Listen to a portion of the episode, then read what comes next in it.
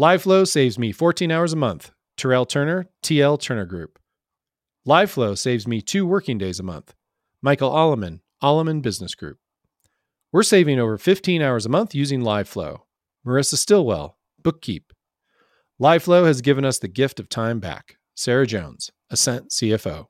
Stay tuned to hear more from our sponsor LiveFlow later in the episode. If you'd like to earn CPE credit for listening to this episode, visit earmarkcpe.com. Download the app, take a short quiz, and get your CPE certificate. Continuing education has never been so easy. And now, on to the episode.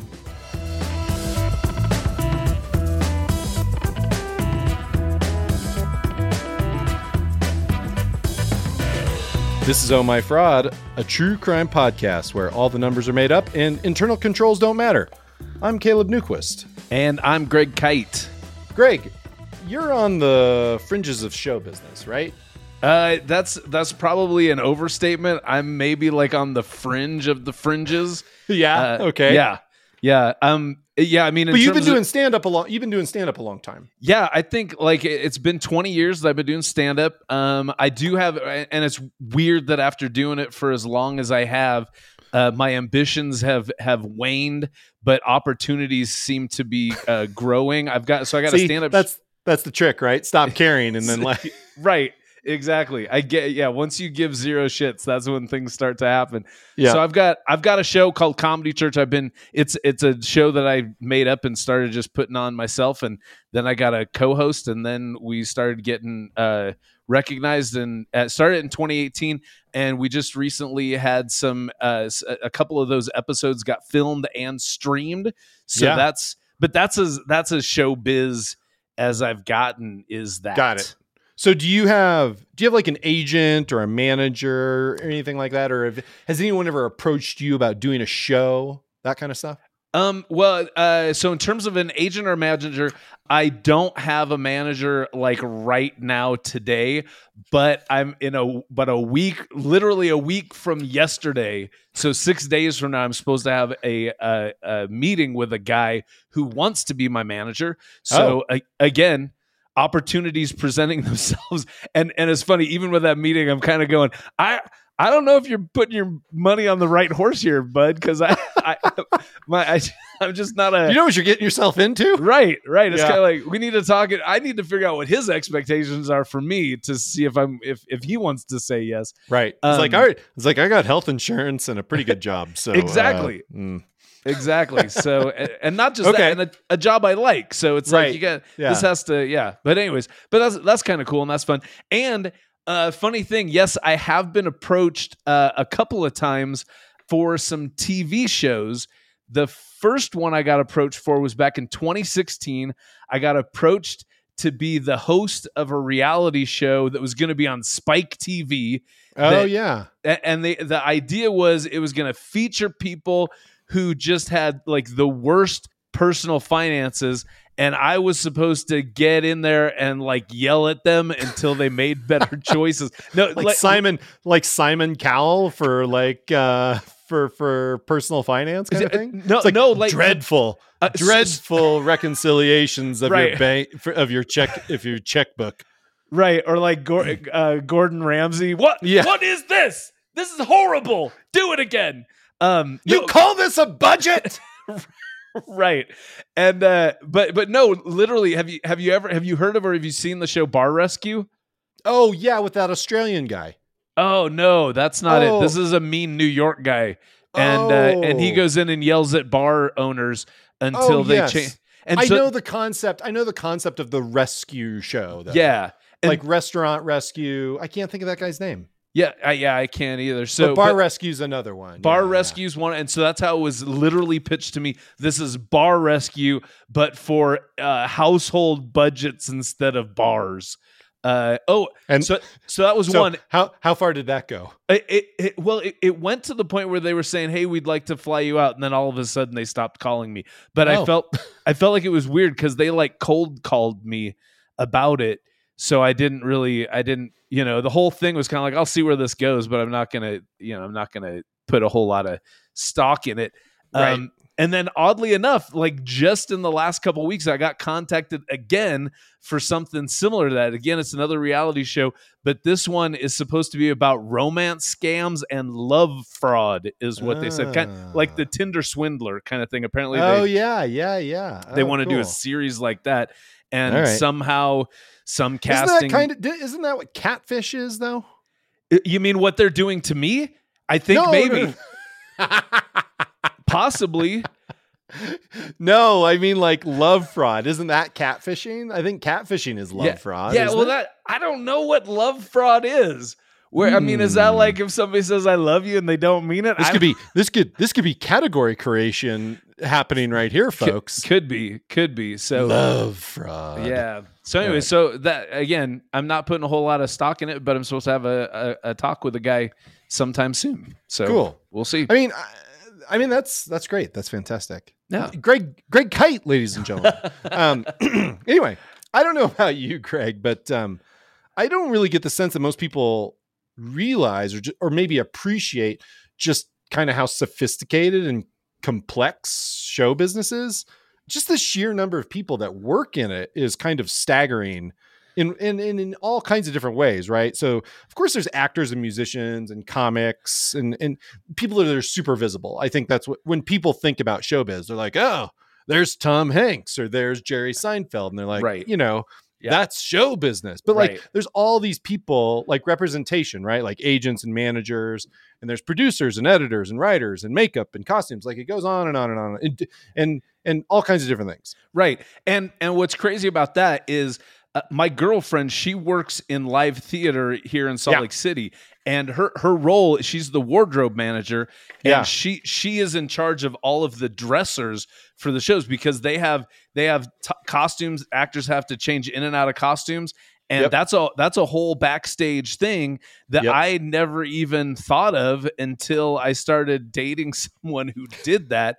And Right. now and now I can't not think of wardrobe changes every time I watch a TV show Sure. or a movie or or a play. Going, how did they do that? How did they get Right. those people in those clothes? and even like even like a show like Game of Thrones, they make all that stuff. right, exactly. You know, and Yeah. like that, like the amount of work that goes into that is is astounding. staggering staggering. And Yep. and even the shows that the shows that we filmed of my comedy show we they hired a director. They have camera Yep. people. We have to block through where we're gonna and that's not like a normal stand up is wonderful because of its simplicity. Show up and, and is there a microphone and does it work? Cool we're good to go. Right. but then as soon as you're filming something it's a whole different thing right. and so yeah, so there's all there's this entire there's this huge thing that is uh that is show business.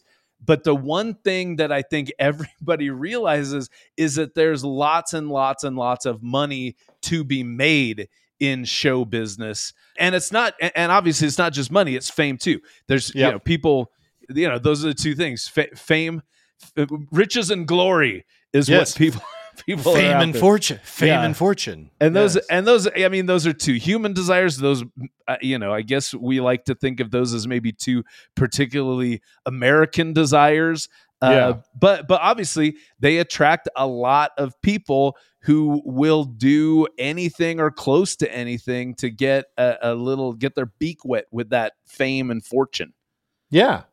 And so if you've got people chasing fame and you got people chasing money, in some cases, lots of money, and some who will do just about anything to get it, what do you suppose that's a recipe for, Greg? marijuana brownies it's a recipe for marijuana brownies I mean, no. It's a was- recipe. This It's is a a, recipe for uh, it's a it's a fraud podcast. chicken pot pie. Fraud! Fraud, Greg. You you dummy. It's a-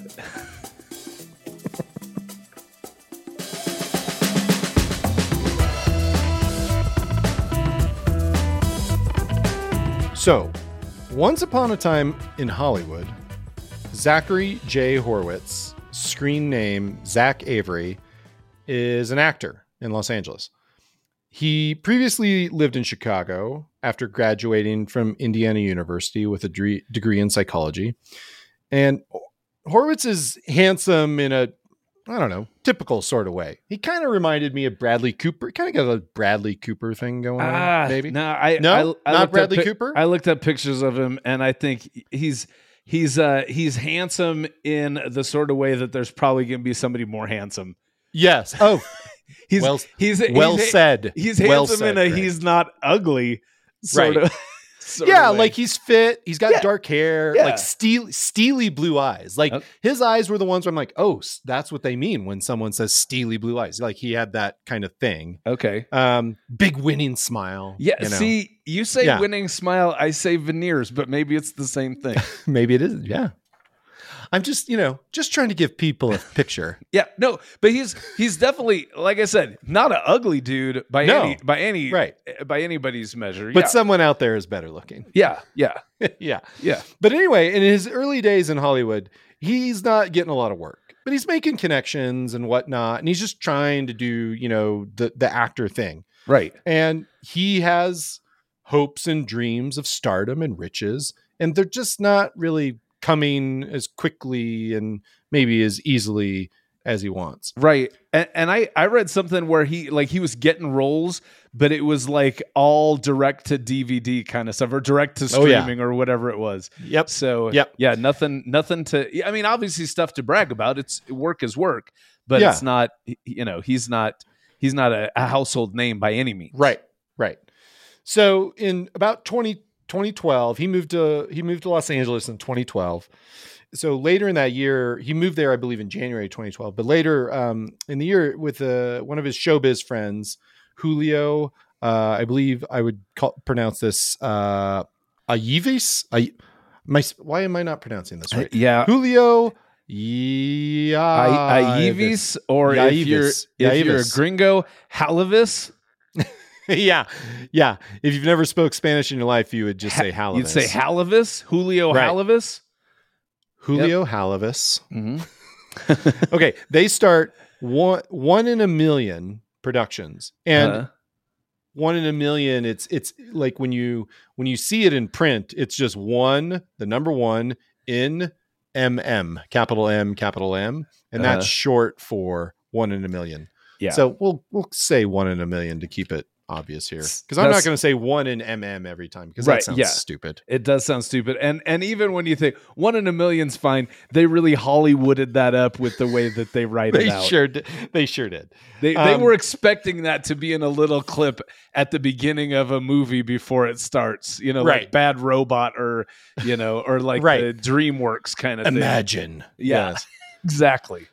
So the idea was that they would produce low budget horror and sci-fi films, and Zach Avery would star in these movies. The brilliant too, because that's one of the things that I'm aware of that I kind of fell into with my wild fame and success with my comedy church show. Is if you want the best way to like actually get work is make work for yourself. Make so work. that's, Yes. Yeah. So A- absolutely. he's doing a I good job. That's absolutely right. Yeah. So in 2013, um, One in a Million, they announced a partnership with a Miami-based TV distribution company called Alebrije Entertainment. Now I know I'm saying that right.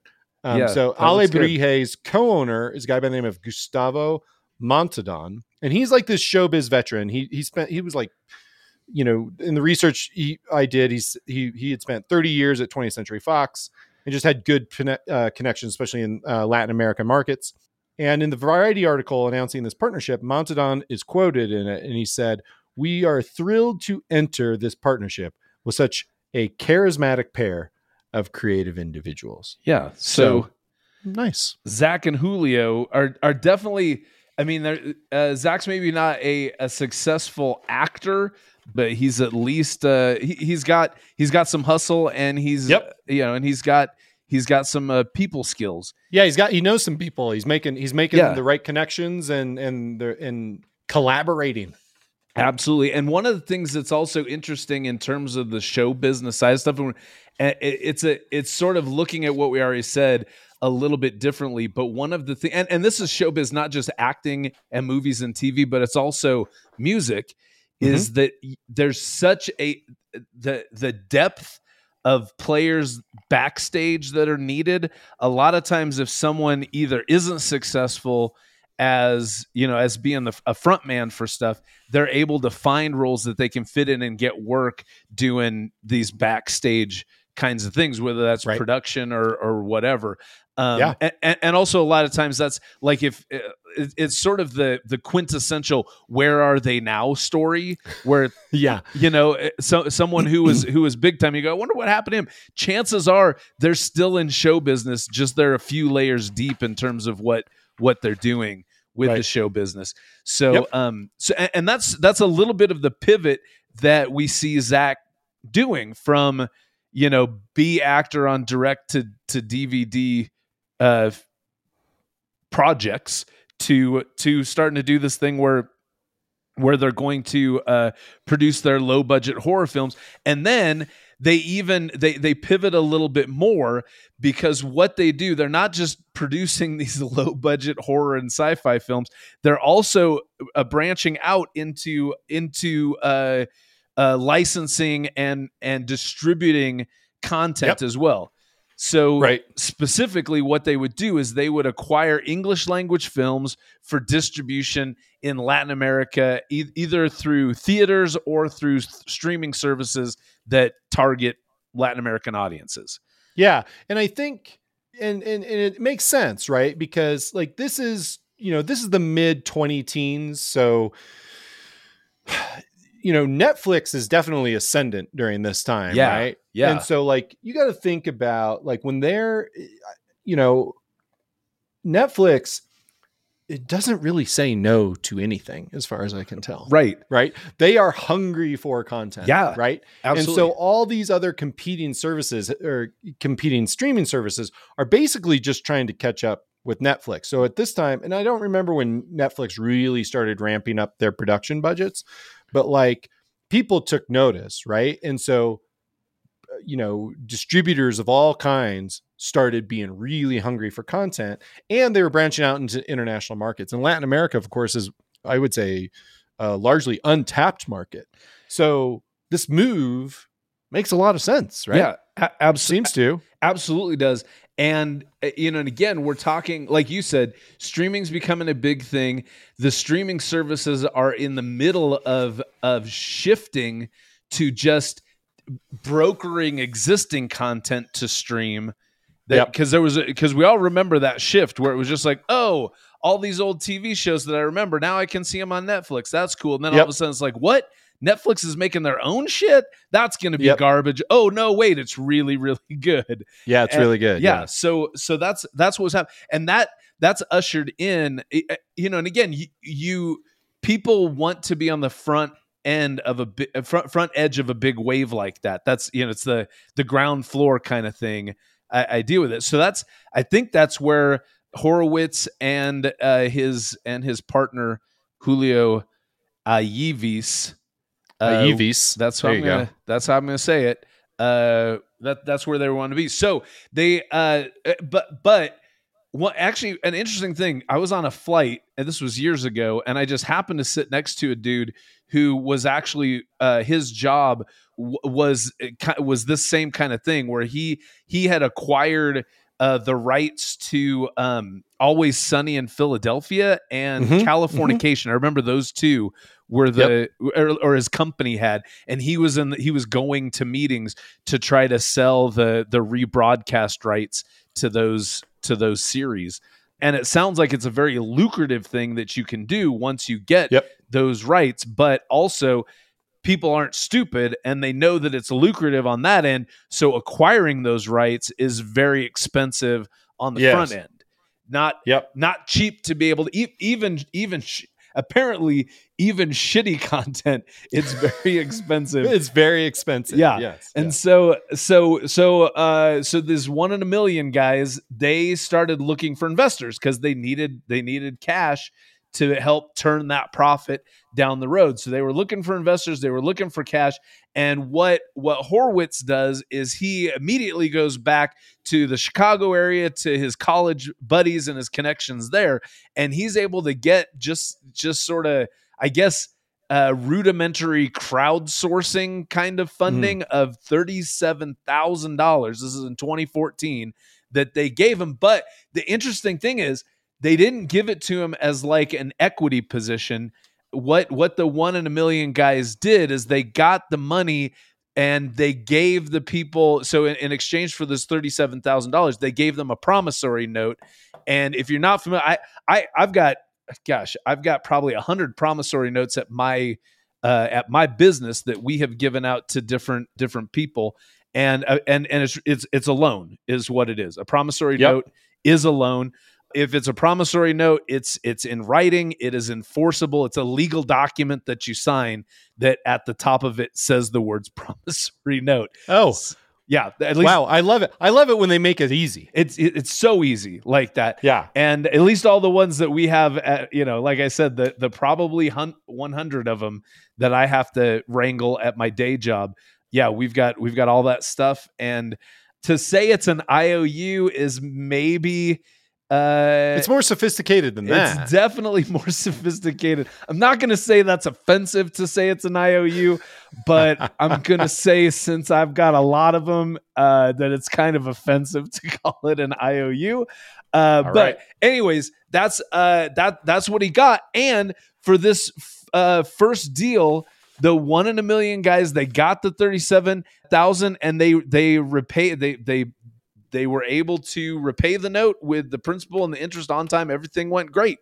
So then, over the next six months, Horowitz got those college buddies from back in the Midwest to raise a million bucks from their friends and families. So it's so it, it's not the people Horowitz knew; it's downstream from them even yep. And they're so they're pooling their money and they're giving them a million bucks to finance the acquisition of seven more films so he raised money th- again it's all through promissory notes Mhm. and all these promissory notes have terms of six months to 12 months which is a very short promissory note Yeah. The- Are they typical? So, uh, since you're so familiar, is that that strikes you as sh- pretty short for a promissory note? it's short for the ones the ones i'm working with at, at my job are like 20 year promissory notes oh shit. So, pro- okay. but but at the same time, that's I mean, it's a very uh, promissory notes are very flexible documents. There's not like a yeah. standard. so the terms can be the Yeah. terms could be three months or absolutely, something. yeah. So Yeah, so okay. I'm not. I'm not shocked, but it's it's it's not a long time.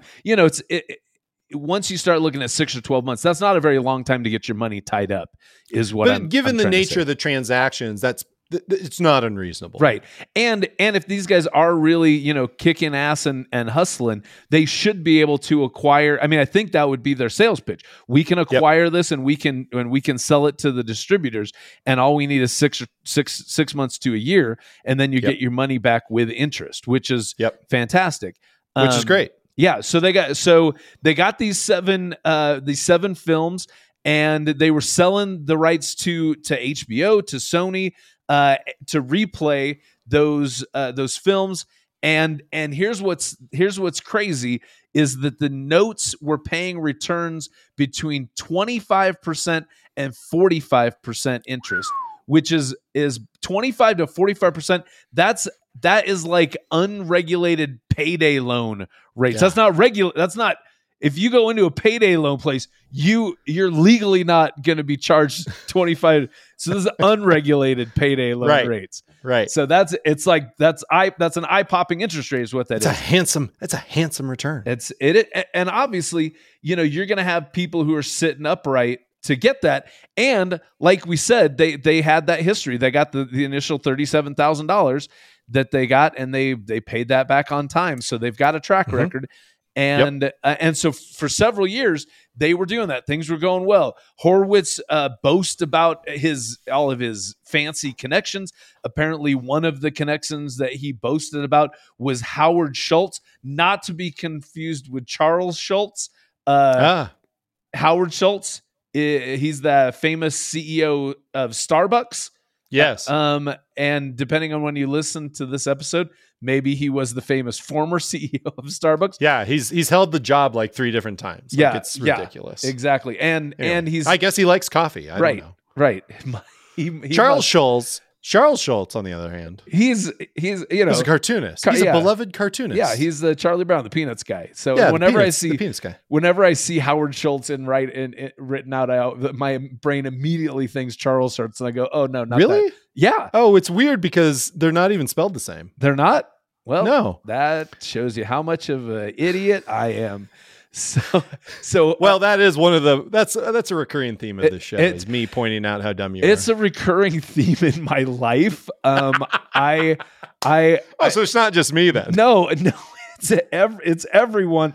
I'm saying it's because uh, I had COVID and now I have long term, long haul COVID brain fog, Mm, and that's my mm. excuse. But uh, but alternately, I'm just a I'm just a dumbass. So it's one of Right. those two things. So anyway, so so Horowitz and his three buddies they they end up uh, over the course of this time they're recruiting dozens of downstream investors. So people who are, who are Yeah. at least once removed from them who are investing in the one in a million productions to acquire these movies. And they're getting bigger and bigger titles caleb. They're Mm, getting mhm, titles mhm. like active measures titles like run with the hunted and titles like blood quantum.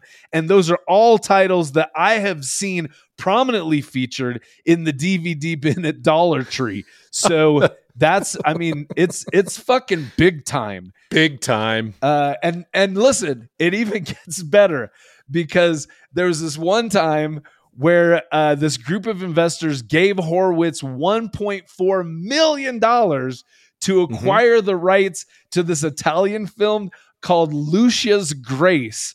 uh, Okay. uh, which which has which is listed on Rotten Tomatoes.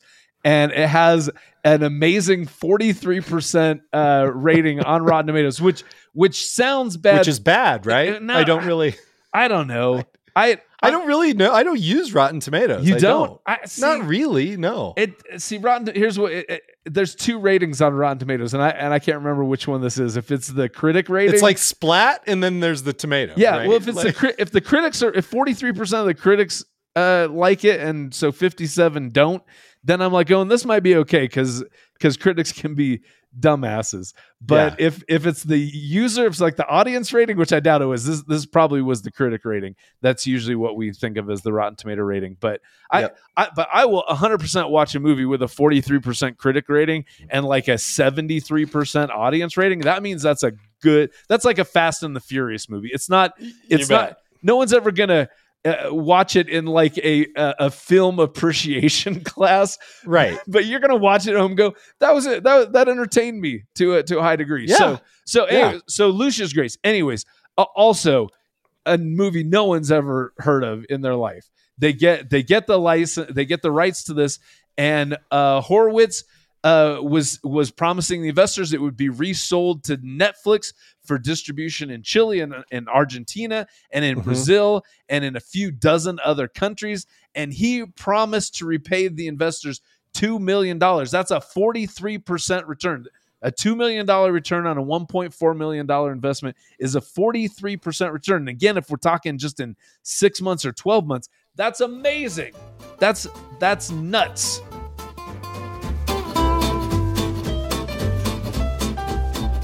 This episode of Oh My Fraud is sponsored by LiveFlow.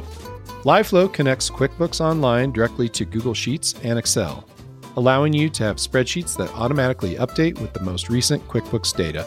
Hundreds of accountants, bookkeepers, and small businesses are using LiveFlow today to create automatically updating budgets versus actuals, dashboards, and consolidated reports. Yes, consolidated reports. You can connect one spreadsheet to multiple QuickBooks Online companies and see the numbers updated in real time. Because LiveFlow can be fully customized to create reports and dashboards, LiveFlow could also be used to surface possible fraud. For example, you could create a sheet that is a list report for invoices or checks and filter it for transactions over a certain amount. Then, if any questionable transaction is entered into QuickBooks, it would automatically appear on the sheet. Or maybe you get really aggressive and create an entire dashboard that automatically surfaces transactions that are out of company norms. To learn more about using LiveFlow and how you can save 20% off your first three months, head over to ohmyfraud.promo slash liveflow. That is ohmyfraud.promo forward slash L I V E F L O W. Stop manually updating your spreadsheets with LiveFlow.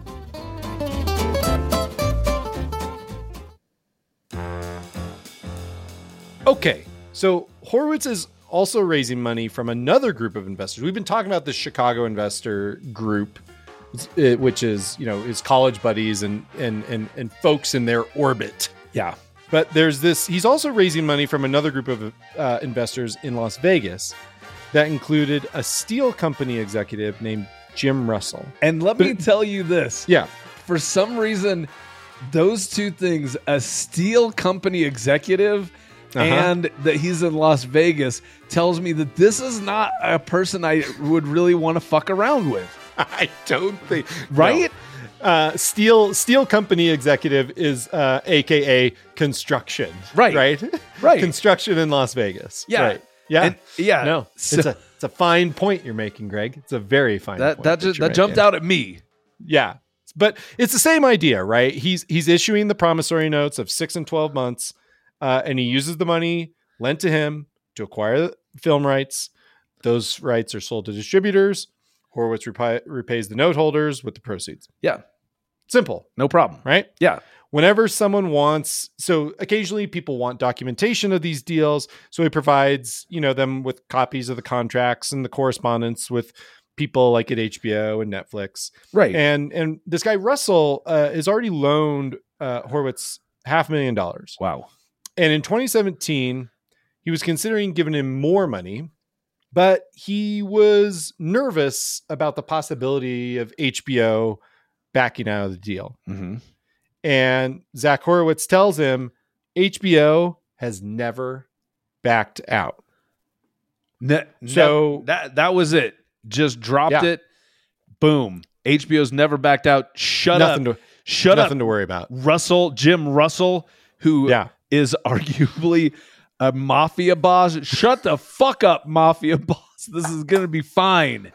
Relax. So, so the Chicago group that includes Horowitz's college buddies and their friends and family, uh, they're putting in millions. This Las Vegas group that incu- includes this guy Russell, they're trying to keep up. And one of the investors in this Las Vegas group, uh, his name is Romik Ye- uh, Yegna Yegna Yegnazari. I yeah, think I did all right with that one. yeah, you did. Yegnazari. I, I think I say in the future uh, podcast, let's try to make sure all the primary characters have even harder to pronounce Yeah. names than this. Right. Yeah. And anyway, so this guy, uh, Yegnazari, he's real anxious to give more money to Zach because there's only so many of these deals to go around, right? And like, Yeah. and the returns are really great. Like we're talking about six or 12 months. If you're earning 43% returns on six or 12 months notes, like that's, that's, that's a really good return. Yeah, And so this guy's got like big time FOMO. Yeah, which Right? is which is crazy because you got you kind of got this this these this dynamic where the Jim Russell guy is like going, "Hey, I need some more, you know, give me some reassurance." Yep. And then you got the Yegnazari guy who's like going, "No, we gotta we gotta put the pedal to the metal. This is the time Yeah. to cash in. Let's go. Let's make our Striking money." while the iron, striking while the iron's hot. exactly. So altogether, there are there are five main private investor groups that Horowitz is raising money from. So they got these groups, and it's not just the groups. It's th- those groups are having downstream investors who are investing in those groups, but really it's just these five groups that are investing in one in a million, and things are going great for Mister Zachary Horowitz. Uh, he's living it up. He's living the L.A. Hollywood lifestyle dream. He's got a six million dollar home in Beverlywood, which is a real place. That's Mhm. not me screwing up Beverly Hills and Hollywood. It's a real place called Beverlywood. Uh, he's got he's got a, a, a new wife. He's got a young son. He's taken trips to Las Vegas. He's flying in private jets. He's living like a high roller. He's making all these big fancy deals. And in early 2019, he is on the cover of Swagger magazine. Caleb, can you believe it? Swagger magazine. I, I can't actually. It's a it, 'cause I've- magazine I've- that's named after a scent of Old Spice deodorant. That's that's the caliber of magazine that Swagger is. It's a lo- is that true? Is that, is that an Old Spice It- scent? It's my. I'm wearing it right now. That's my Old Spice scent. Anyways, All So- right, so he's on he's on the cover of Swagger, which is a magazine that neither Greg or, and I or most of the people listening have ever heard of. Right. Well, well, the the douchiest of listeners to this podcast are probably aware. They probably have a subscription to Swagger magazine, but um, other than those, than that one per- person who accidentally downloaded this, um, no one's heard of it in their life. And in this in this article that he's in in Swagger, he's talking about like all this Hollywood career stuff.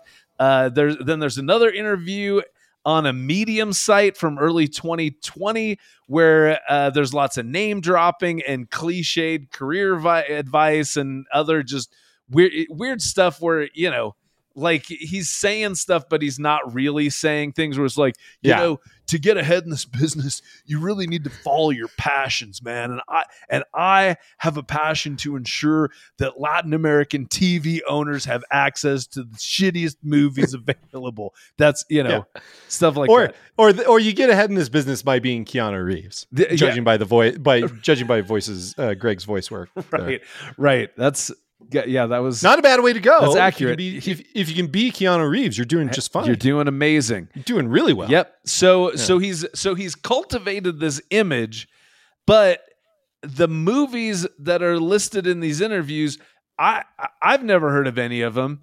Again, there- he's a, he's a he's living the life of an A-list celebrity, but he's working in and he's working with B and below rated movies. So that's what that's what we got. That's the person of Zach Horwitz.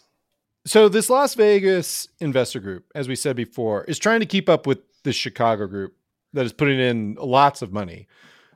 And everyone wants to secure these notes because of the returns that we were talking about, like Right. these 30, 40% returns. Yeah. And the guy we mentioned before, uh, Romik Yegnazari, Yegnazari? Yeah, you got it. You nailed it. Yeah. I, got it. Yeah. This Las Vegas investor, it was reported that he was trying to give Horowitz more money, but his partner, one of his partners, this Jim Russell guy that we talked about, is he's really skeptical and he wants to see some financials. He wants to see some financials of uh, one in a million. Yeah. But Zach Horowitz has apparently refused to provide them. Right. Which And that's yeah. that's crazy because it's a little weird. people are investing millions of dollars with you, and you're like, yeah, I, I know you want to see him, but n- Pat, nah, Nope. no, nope. Don't worry, your money's good. Right. And so this this Los Angeles Times article, one of the Los Angeles Times articles that's in the show notes, here here's an exchange between these two guys, uh, Yegnazari and, and Russell. Quote, this is the goose that lays the golden egg, guys. Let's just hope they keep coming month after month, Yegnazari wrote, suggesting they, quote, ride this baby out as long as we can. He brushed off Russell's annoyance at Horwitz for refusing to let them see his business records. Quote, if anything, not sending us financials proves to me even more that they are not desperate. They don't need our money. I love Yegnazari that wrote. Like. I- so I'm going to stop. That's so, woo, I don't know. I don't know if I would want to be in business with that guy. Like that Yeah, is such a weird thing to say. the thing I go is Yegnazari is so not an accountant. He does, Nope. He's not at all. he He is, is not. He's a sales guy, and he's going, "Oh man, these guys have such big balls and so much money. They don't want to. They don't. Not only do they not, the reason they don't want us to show, they don't want to show us their financials is because they don't need to, because they're just Nope. printing fucking money, man. We got to get in now. That's Yeah. awesome. I love that.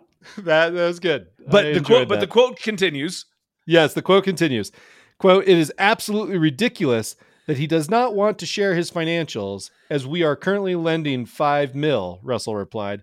Quote, this is very common practice to ensure the company is making money, has sales, and has the ability to play. Or excuse me, has the ability to pay.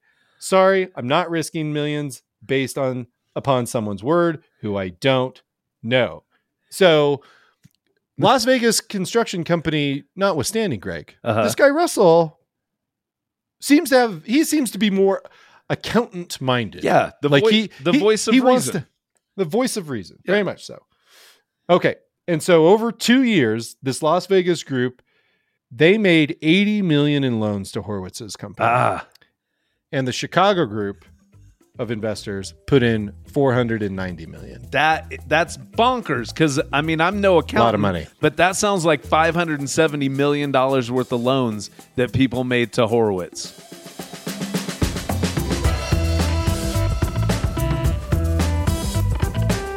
So everything's going along just like we've described, and then one day in late 2019, seemingly out of nowhere, Horowitz failed to make some payments due to his investors. That hadn't happened before. 2019, it, it, he's he's not making them on time, and so uh, Horowitz is explaining to his investors that he's, he's saying, "Hey, HBO, Netflix, they were they're they're late making their payments."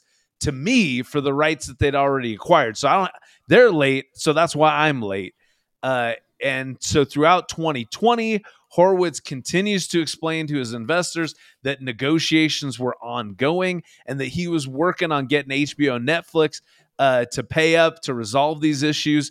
And he even uh, forwarded to his investors copies of the correspondence that he was having with HBO and Netflix uh, uh, because they they wanted you know th- they want their money and he's got to Mhm. show them hey this is why you're not get relax this is what's happening we're good and then in March 2021 he was telling some investors that they should have their money any day uh, while he was trying to get a different investor investor group to pay legal bills so that he could sue HBO and Netflix. So he's already got his ori- original investors. Now he needs other investors to pay for his legal bills. I'm assuming because he's thinking that he can get so much more out of HBO and Netflix from the legal action that th- those investors would even get a profit off of that.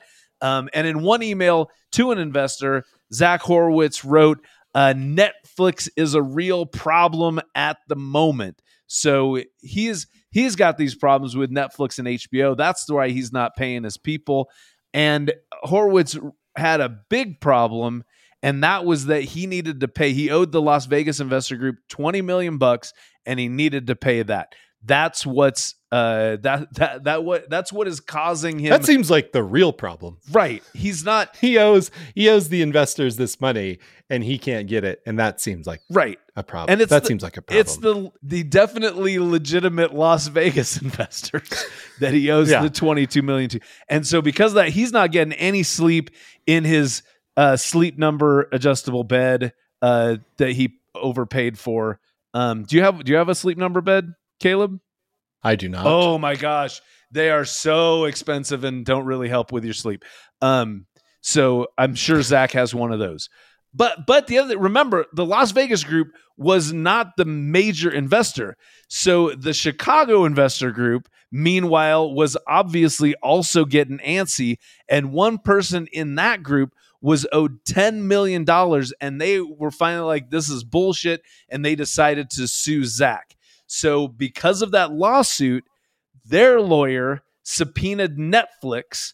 The investor's lawyer subpoenaed Netflix for details on the payment that it had made to Zachary Horowitz. But Netflix, listen, Netflix says they had no record of doing any business ever with one in a million productions. That's what they got back. oh, shit. The Not house good. of card crumbles at that point. not good. Right? Not good. That seems bad. It's That seems bad. it, it's i mean it, it obviously was what we were going for it's amazing that that i mean i would think that at least they'd be like oh yeah we know that guy we did a little bit of business with him but they're like going who's this guy what's this company we don't know who you're talking about which is amazing and so the, the this the chicago investors attorney didn't buy it I, I- he didn't believe that Netflix had no records of doing business with one in a million. And so he showed Netflix the documentation that Horowitz had provided to his client, the investor. So he says, Hey, Netflix, bullshit. You've been doing business with one in a million. Here's all the documentation uh, for the license agreements for the two for two of the movies as well. And here's also some email correspondence that you, Netflix, had with Zach Horowitz. And Netflix was like, uh, th- that's not a real con- that's a fake contract and those aren't real emails and that's that which is which is amazing. That okay, so this attorney is suing Zach, and when he finds out that Netflix doesn't do business with Zach, he's not like going Zach. You're a fr-. he's going he, he goes after Netflix. He doesn't think Zach's lying. He thinks Netflix is lying. Yeah, right. Uh, it's awesome. Such a It's- good such a good twist. And then to make matters worse, I mean things are already really shitty. I mean, this is getting pretty. This is pretty Thi- bad. this is- yeah, this is bad. Go on. Yeah, and, please go on. And yeah, Zach Horowitz does not have clean trousers, but uh, then on top of that, federal investigators had contacted sales agents that had been purportedly selling film rights to One in a Million because they wanted to know what those people knew about One Mhm. in a Million.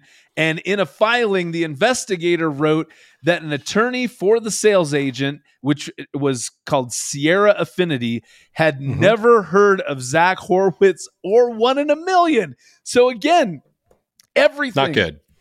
I, I, I mean, good. I would think. It, it, tell me if if if if you're with me on this.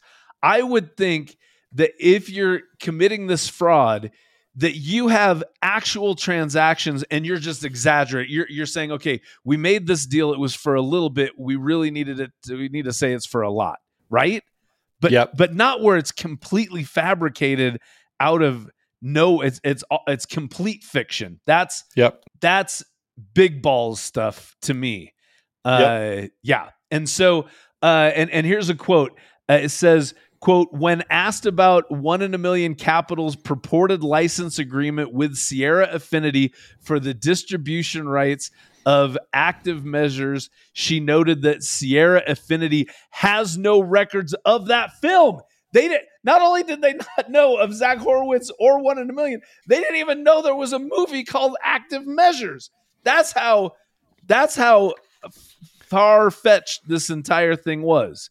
And interesting side note, I started going, oh, so Zach Horowitz even made up the titles of movies that he was. that's how that's how shitty the movies are that he's licensing. Is he's just making up title? But A- Active Measures actually is the name of a 2018 documentary about Russian meddling in the 2016 election. Again, it's that it's no inconvenient truth kind of documentary, but it's it is an actual documentary that I uh, apparently It may be. It may be that this that the Sierra Affinity. Maybe they were just looking in their database, their their library of films. yeah Right. w- right It's right, not right. that she didn't hear of it. She's just like, no, that's not part of our library. Right, right, right. Well, Yeah. and I would say if that that's what I would do is I would look through to see if it's one of my films, and then if it wasn't there, I'd say I don't know what fucking film you're talking about because we don't Never heard of it. never heard of that one.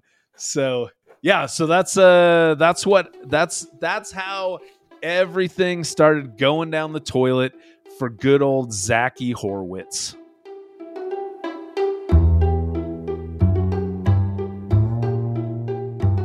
Early on April 6, 2021, Zach Horowitz was arrested at his home in Beverlywood, Beverlywood, I hate that name. For It running a Ponzi me. scheme. Beverlywood For- really bothers me. I know it's it does sound a little weird. Anyway, anyway, he was arrested at his home in Beverlywood for running a Ponzi scheme. His investors were owed two hundred and twenty-seven million dollars. Wow. Uh, the Department of Justice press release announcing the charges explained that there were no deals, no deals with distributors like HBO and Netflix. Zero deals. How, Horowitz had been paying investors with proceeds that he had raised from new investors and used the money to fund his lifestyle. So the home in Beverlywood, the, the nearly $6 million home in Beverlywood, over $120,000 on trips to Las Vegas, uh, 100, 1.8 million in American Express payments, nearly 700,000 spent on a celebrity interior designer. Because why not? Right. uh, over 165,000 for high-end cars, nearly 140,000 on chartered jets, Wow. and 55,000 dollars on a luxury watch subscription service. I I didn't even know you could. do- I didn't even know you could do. I guess watch subscription services are a thing. Like you can get a you can get a Patek or you can get a Rolex or whatever, and then you wear it for a while and you send it back. I mean, that's something I guess that people want. Right. Because on the one hand, I go, okay, I could see where the ultra rich would like that. But then I also think uh, of a $55,000 luxury watch subscription service. That sounds like the fraud. That sounds like the fraud scheme, not the not the movie distribution to Latin America. The luxury watch subscription service. That sounds like some like a bunch of bullshit uh, to me, but it was real. Apparently, it's real. Very, very real. So for five years, Horowitz had been hoodwinking his investors with his connections, his fake connections, Yep. and his fake contracts and his fake emails. None of it was real. But No not connections. but not fake financial statements. Again, these aren't these aren't accountants. He can fake everything except a balance sheet. Apparently, Right. right Or an invoice. Well, no, he did fake invoice. He Yeah. didn't fake invoices. some contracts. He he faked some contracts. He faked- yeah. So yeah, no connections, forged emails, phony contracts. Mhm. And what's fascinating is that he was able to raise a lot of money through really just a handful of people. Lots of work was done by his, I assume now former college buddies, Yeah. right? Yeah. The downstream investors is where uh, a lot of this money came from, and it, uh, yeah, I mean, when you're talking, he he owed two hundred and twenty-seven million dollars. Yeah. So Horowitz pleaded guilty in October 2021 to federal securities fraud and admitted to running a Ponzi scheme. Duh. Uh, all told, he had raised $650 million and caused $230 million in investor losses. But again, that's a that's a very interesting uh, representation of how these Ponzi schemes work. Is that Yep. that means that 420 million dollars of investor money was returned to them uh, Yep. with with interest. So that's that's pretty. Uh, it's impressive what's what's able to happen with a Ponzi scheme. Um, and as we mentioned earlier, he raised most of the money through those five investors groups. But those groups uh, went out and recruited sub investors, downstream investors, because they they were like, "Hey, this is some great returns. You got to get in on this." So everybody, it's like people were falling over themselves to find more money to hand to the guy who was scamming all of them which is what uh, effective Ponzi scheme and an effective pyramid scheme what they do. And then in February Wait. 20 I just I just was going to point out one thing yeah, because we since we mentioned these guys early on in the, in the show, uh, the two guys we mentioned earlier, Julio uh, uh, or Halavis, and uh, Gustavo Montaudon, those guys were not involved at all. They weren't charged. They really did not come up in this story at all in the research that we did, other than the when they announced that partnership way early on in in in the story, and then after Zach went down, they were both quoted in a story saying that we, they were not involved, and even this guy Montaudon, he he barely uh, he he barely acknowledged that he even knew Zach at all. Really? just someone that he knew a long time ago. really. So Zach Zach pulled this thing off all by himself. Yeah. uh, six six hundred and fifty uh, gross Ponzi scheme, uh, two thirty well, net. I love that. So tell me if I'm wrong. So the guy who was like, "We're excited to be partnering with two dynamic and charismatic guys like Zach Horowitz," and then later is like, "Wait, who's this Zach Horowitz? Who? yeah, is it? uh, who we talking I, about? I don't I don't really know him. Yeah, I, Yeah. Uh, yeah, hard to say. So the epilogue on this whole thing is that in February of 2022, Horowitz was sentenced to 20 years in prison, and according to federal prison records, he is currently serving his time at Terminal Island in San Pedro, California, with a scheduled release date of 2039. So if you're listening to this podcast after 2039, he's no longer in in prison.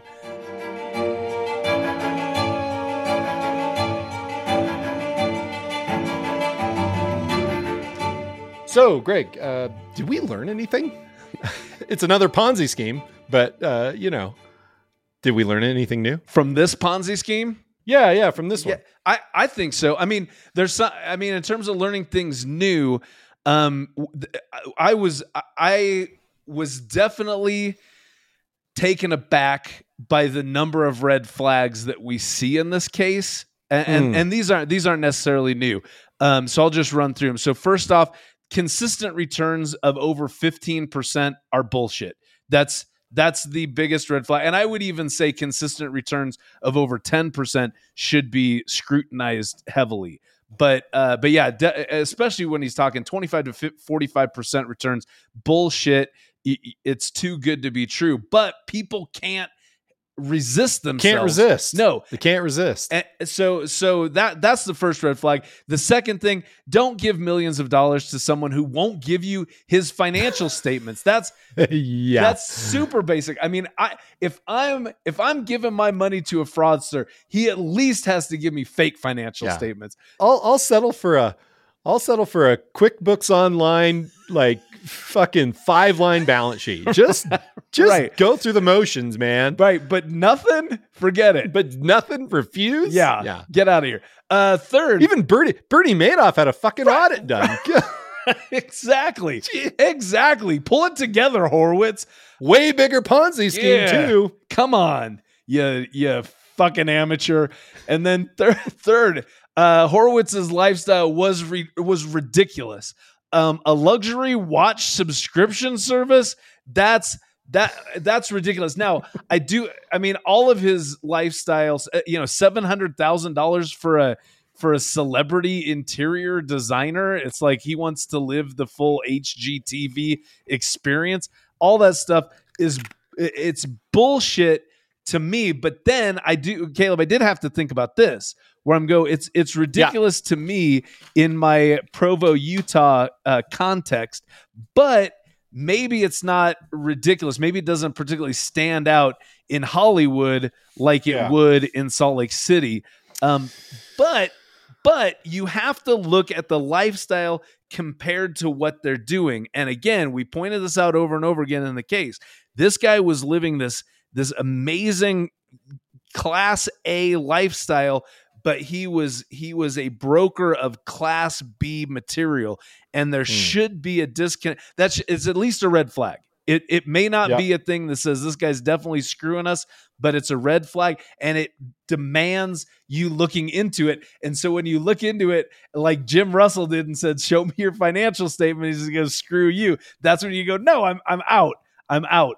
Um so so that's th- those were the red flags that I saw and those are I thought were even though maybe not new stuff I think it was very interesting part of this case agreed Yeah. yeah I think I do. I think I do agree with that. one of the things that I learned, and I feel stupid that I learned this on this Ponzi scheme, was that in in every other Ponzi scheme that that we've looked at together, that I remember looking at on my my own, the uh, there was uh, always it was always an equity position that mm-hmm. people were were making in the company, which to me.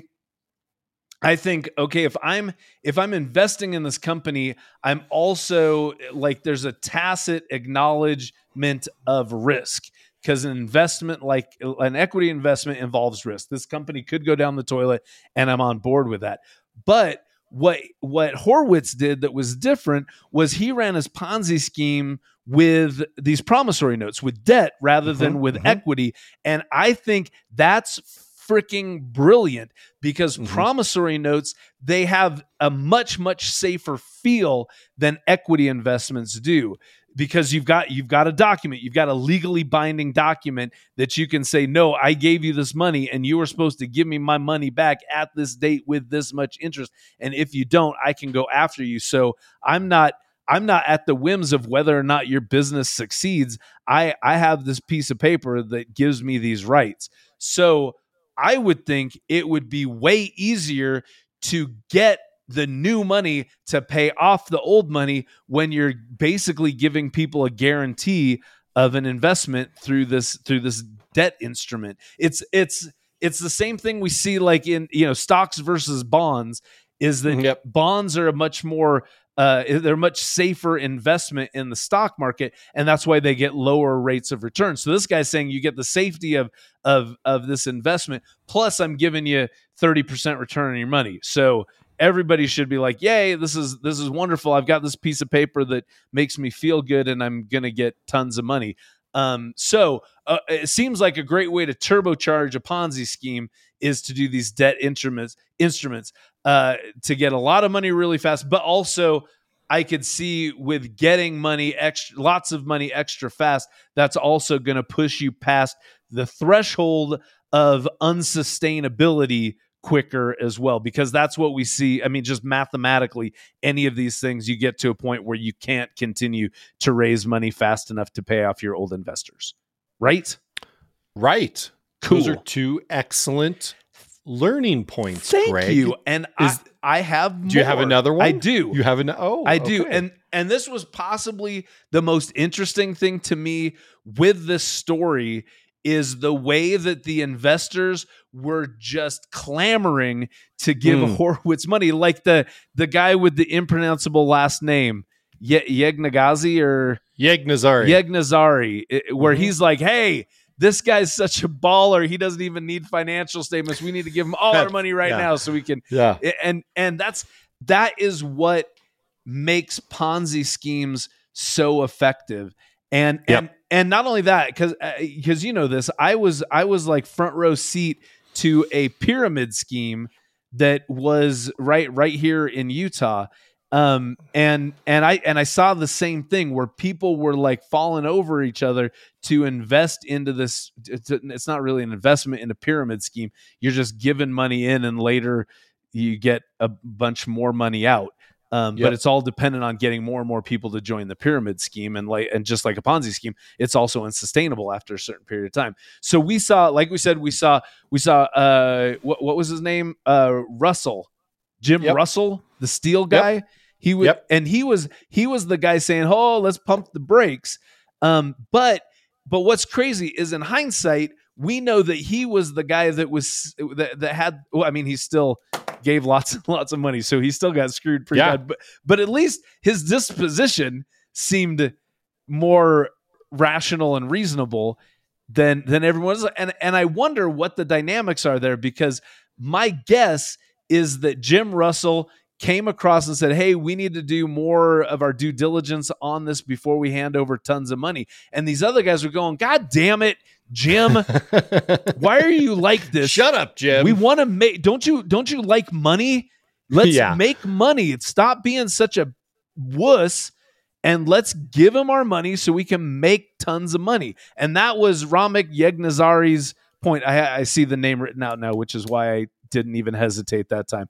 So so Ponzi schemes and and pyramid schemes they give so early investors this is the thing that a lot of people don't remember is Hmm. that in all of those ske- schemes the early investors they're getting real cash actual returns they're Yep. get, they're getting these 25 to 45% returns on their money and so they're they're sitting there and they're fanning themselves with all this cash that they got from these things and again literally with the pyramid scheme that I saw these people were putting thousands of dollars like on their on their coffee table to say look I did this. You can do this too. Get in on this pyramid scheme because everybody's going to get rich. Because again, the what is it? The exponential, the exponential need for investors is hard for the human brain to really get its get a, get a firm grip, grip on. So right. people are just Right. going, no, we just need some more people to do this, and everybody's gonna gonna make out like bandits. And and so so I, like I said, I saw people just normal everyday people who'd made ten, twelve thousand dollars on this pyramid scheme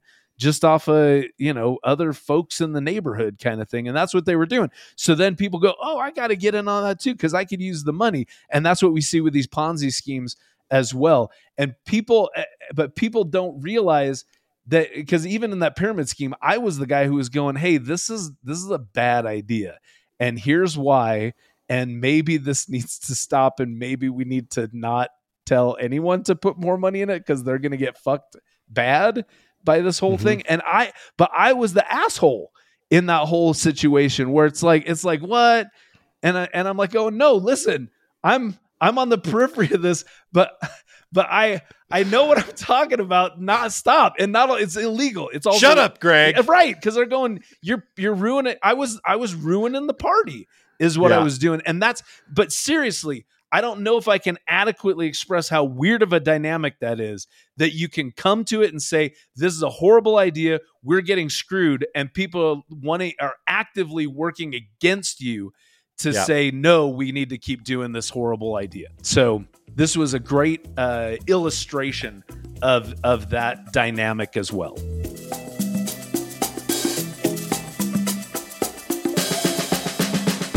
All right, so that's it for this episode. And just remember, if you want to start a Ponzi scheme, don't fuck around. Do it with promissory notes like a badass.